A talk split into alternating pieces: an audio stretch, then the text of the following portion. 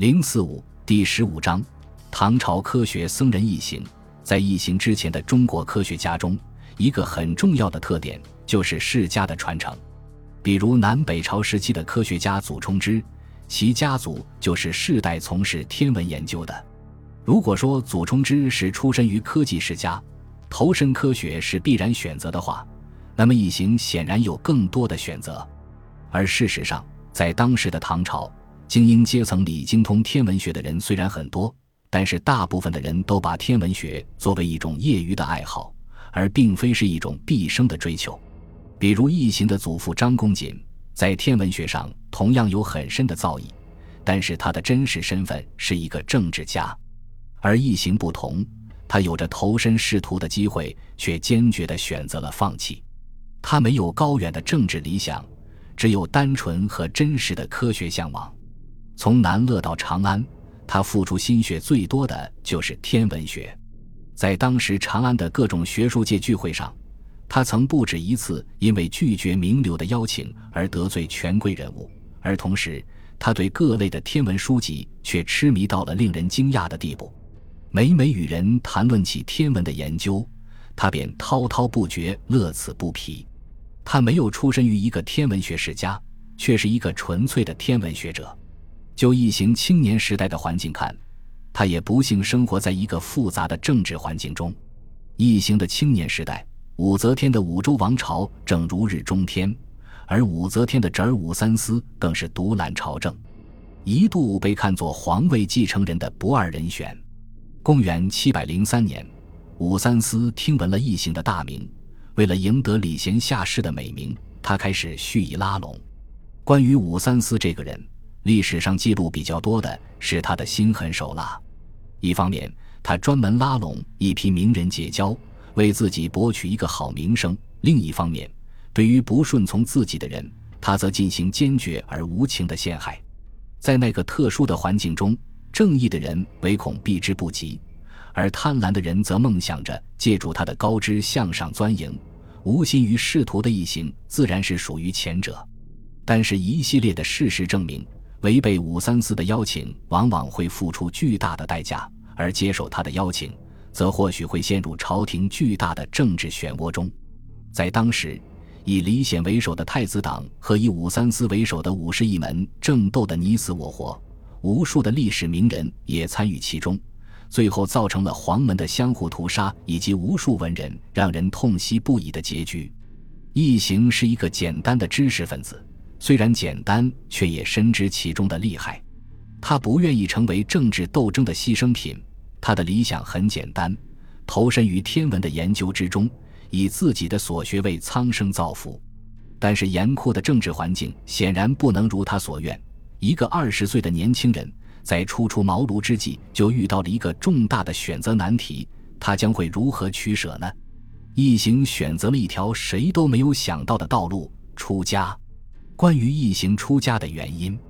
历史书上并没有做过多的介绍，只说他为了躲避武三思的拉拢，逃到了河南嵩岳寺出家，因此史书也把他的这种选择作为一种避祸的方式。但事实并不是这么简单。嵩岳寺是当时唐朝的名寺，一行逃到嵩岳寺后，适逢高僧普济禅师在那里弘扬禅药，一行参听之后大为感动。这其实正是中国文人的心态之一，因为政治环境的失意，他们需要寻求另外的寄托，而满腹的理想更需要一个广阔的平台。在当时的政治环境下，二十岁的一行经历了人生一场最大的变故，梦想在学术上有所建树的他遇到了人生一道最大的壁垒。普济的讲经正是在这个时刻为他送上了人生的一把钥匙。我们总把佛教看成是消极避世的思想，而事实上，佛教的真正精髓在于修行，而不在于参禅。佛教宗教思想的精神，恰恰可以成为中国传统科学有益的补充。最重要的是，在武则天崇信佛教的政治环境下，一行的选择可以为他自己也为他的家庭贴上一道最大的护身符。从这个意义上说，这也是他当时可以做出的最好的选择。如果说一行开始的决定仅仅是一种避难举动的话，那么随着时间的推移，随着他对于佛教密宗思想的日益理解，他渐渐转变了观念，由一个学者成为一名得道的高僧。我们应当注意到，一行在佛教上的造诣不亚于他在天文学上的造诣。首先，他以惊人的速度学会了印度文，并且翻译了大量印度佛教经文。《大日经书》是集中体现他密宗思想的代表作品。在这部佛教论著中，一行对南北朝以来传入中国的密宗佛教思想做出了梳理性的归纳，并鲜明地提出了个人对佛教的宗教主张。他把密宗的胎藏和金刚两大部密法完美地融合起来，形成了中国独特的密宗佛教体系。从这个意义上说，他是密宗的宗师性人物，那是一点也不过分的。出家后的一行起初随着普济禅师修行，但是某一日，师徒二人邂逅了当时唐朝著名的藏书家尹崇。尹崇见到一行后大为惊叹，对普济说：“此子天资聪颖，非汝可教也。”于是在普济的许可下，一行开始了漫漫求学的路程。他的脚步踏遍了大江南北，从嵩山到浙江的天台山国清寺，处处留下了他艰辛的足迹。先后成为他师父的有天台山的智清法师和嵩山的悟真法师等人。这一段经历对于一行有着重要的意义。在中国传统的天文学研究中，佛教学派始终是一个独立的体系。佛教学派对于天文和历法的研究有着自己独特的思想，但是因为门户的限制和地位的差别，这些思想尽管已经在中国生根发芽，却迟迟无法与传统的中国天文思想相融。不仅如此，佛教学派与中国传统的儒家思想和道家思想也发生着激烈的碰撞。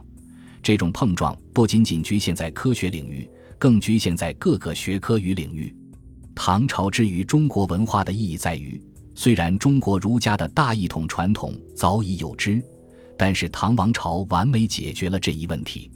在这个时代里，各种学派之间的融合催生了一系列文明成功的诞生，也使各个宗教独特的思想观念融化进了中华民族蓬勃的血液之中。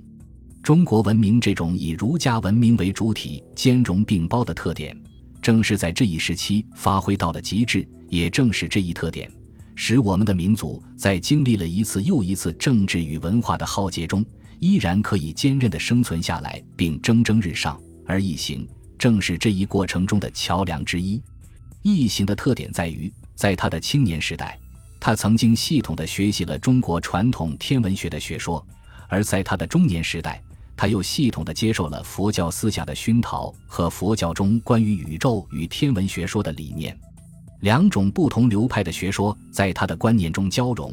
终于形成了他独特的天文观念。我们总把取长补短看得很容易，但是真正能够做到的人，往往是可以夺天地之造化的智者。这漫漫的十多年时间里，一行的脚步走过了万水千山，放弃了优厚的官职和权力人士的拉拢，甘愿忍受贫苦和困顿的生活，在寂寞的旅途中孜孜不倦地探求着佛教和科学的真谛。这就是一行这段时间生活的主题。如果放到今天，一个富家子弟宁愿选择艰苦的苦行僧生活，在艰难的漂流中研究学问，这一定会被看作天方夜谭一样的童话，或许也会被各个网站和新闻媒体大吵特吵。但是在一千年前，一行正虔诚地走着这一步，从一个少年成名的学者到寂寞的行脚僧，他付出了难以想象的牺牲与沉重的代价，告别了锦衣玉食的生活和繁华的城市，独自走在荒凉的乡间与清冷的山水中。我无数次地遥想着这位高僧跋涉的身影，青灯古佛下，他默默地朗读着经文，晨钟暮鼓中，他平静地翻阅着典籍。万水千山中，他的脚步艰难地跋涉着，敲着农家的门，画一碗简单的斋饭。王勃在《滕王阁序》中曾经写道：“穷且益坚，不坠青云之志。”或许正是这位智者的写照吧。如果我们就此把一行看作一位科学理论家，那么我们就不够全面了。一行有着丰富的科学理论造诣，他甚至把佛教思想也引入到了天文的研究中去。但是同时，他更是一位卓越的实干家。在他之前，中国历史上还没有哪位科学家可以做到如他一样如此重视天文的实际观测工作。他对天文观测数据的详细记录到了让人惊叹的地步。即使是游学的多年里，他也写下了厚厚的天文观测笔记，甚至每一个数据都精细无比。其中一个创造性的成就，就是他通过长期的天文观测发现了恒星移动的现象，并进一步发现和认识了日月星辰的运动规律。这一发现废弃了沿用长达八百多年的二十八星宿距离数据，描绘出了更为完备的恒星表。而且更为精彩的是，他在历史上第一次提出了月亮到地球的距离比太阳近的观点。在那个对于宇宙认识还一片模糊的时代里，这个发现无疑是具有划时代意义的。本集播放完毕，感谢您的收听，喜欢请订阅加关注，主页有更多精彩内容。